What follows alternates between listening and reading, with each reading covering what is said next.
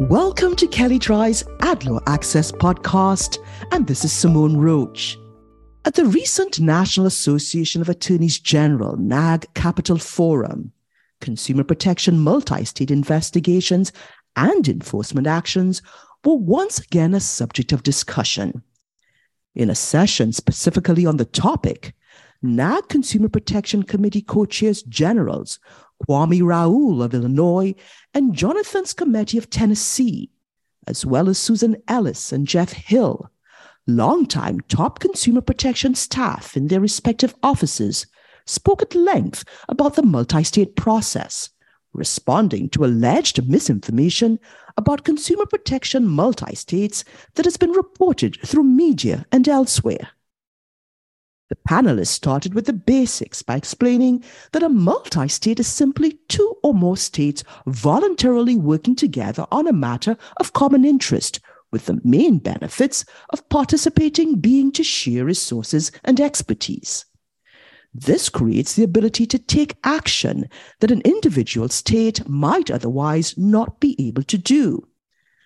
An important point made multiple times throughout the session was that each state is a sovereign tasked with doing what is best for their respective jurisdictions, and each sovereign can leave a multi state at any time. The panelists provided some history of multi states, including the Standard Oil matter from the early 1900s, and mentioned one of the first consumer protection multi states from the late 1970s regarding General Motors. While multi states can have many positives from both the state and business side, they often have the negative attribute of being very slow, which the panelists explained can be caused by different factors, including lengthy confidentiality agreement negotiations and disagreements not only between the states and the business, but also among the states themselves. And other factors they identified include differences in state laws, time necessary to review what is often a large amount of documents, and other related actions, such as by local jurisdictions affecting the state matter. And finally, perceived delay tactics sometimes used by defense counsel. In regard to remedies sought by the states, the importance of consumer restitution was highlighted, including the historical recovery of restitution in matters. The panel also discussed reasons why consumer restitution may not be sought in a state matter, including when consumers were already made whole through a federal or private action. In regard to NAAG, the panel expanded on the organization's role in consumer protection multi states. They noted that in the media information about the organization often seems to be conflated with activities of NAAG's members. In regard to consumer protection multi states, panelists explained that NAAG serves in an administrative capacity only and has no decision making authority regarding who is the subject of an investigation or how an investigation should be pursued or resolved. Discussion also ensued about grants available to Attorney General offices for consumer protection matters and who controls those grant funds. Per the panelists, NAAG staff only serves in an administrative role, while bipartisan groups of attorneys general review and determine who receives grant funds. Tom Miller, Iowa Attorney General and the outgoing NAAG president, made the same point during the forum citing a great amount of misinformation about the grant funds and false statements about how grant approval voting has become partisan. In addition to correcting misinformation, NAAG members are looking hard into how it is organized, with many calling for change to the association in the past year. And one major change that was implemented during the Capital Forum was in relation to the succession of the NAAG presidency.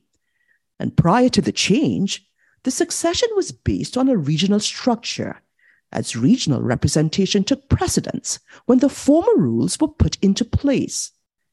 And this created a string of presidents from the same political party, including three Republicans in a row from 2017 to 2020, and two Democrats in a row from 2021 to 2022, with Attorney General Josh Stein of North Carolina slated to be the third in the Democrat string.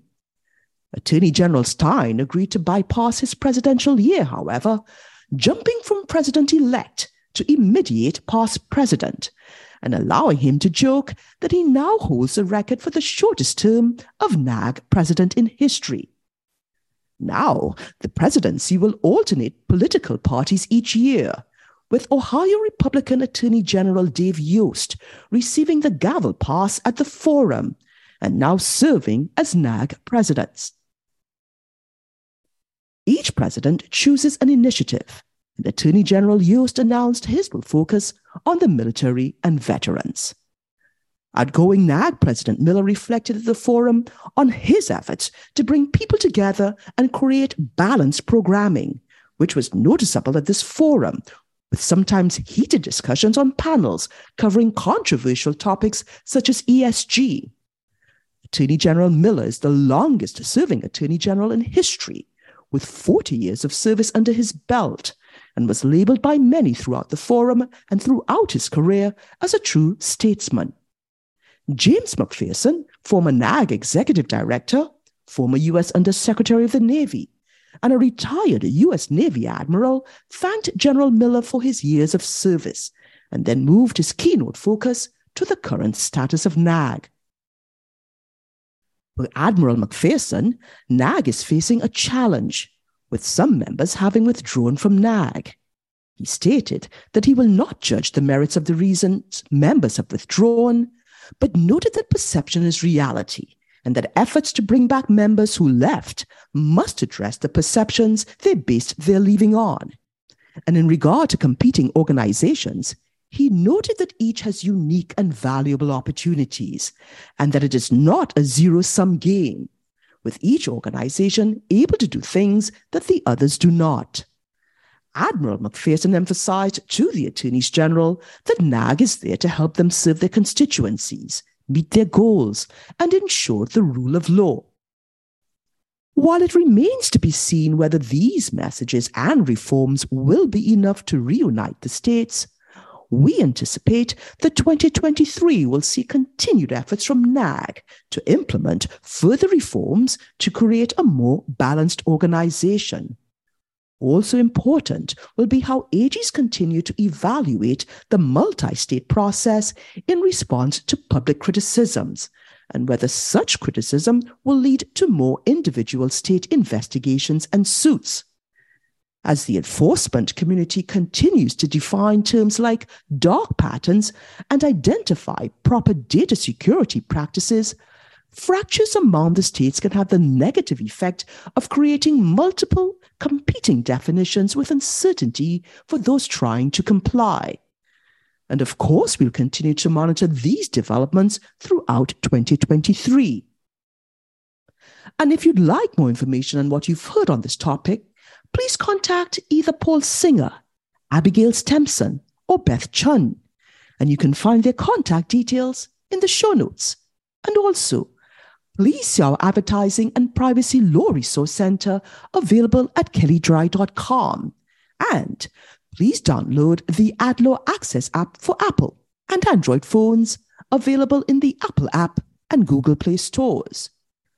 If you'd like more information on what you've heard on this topic, please contact either Paul Singer, Abigail Stempson, or Beth Chun, and you can find their contact details in the show notes. And also, please see our Advertising and Privacy Law Resource Center available at kelleydrye.com.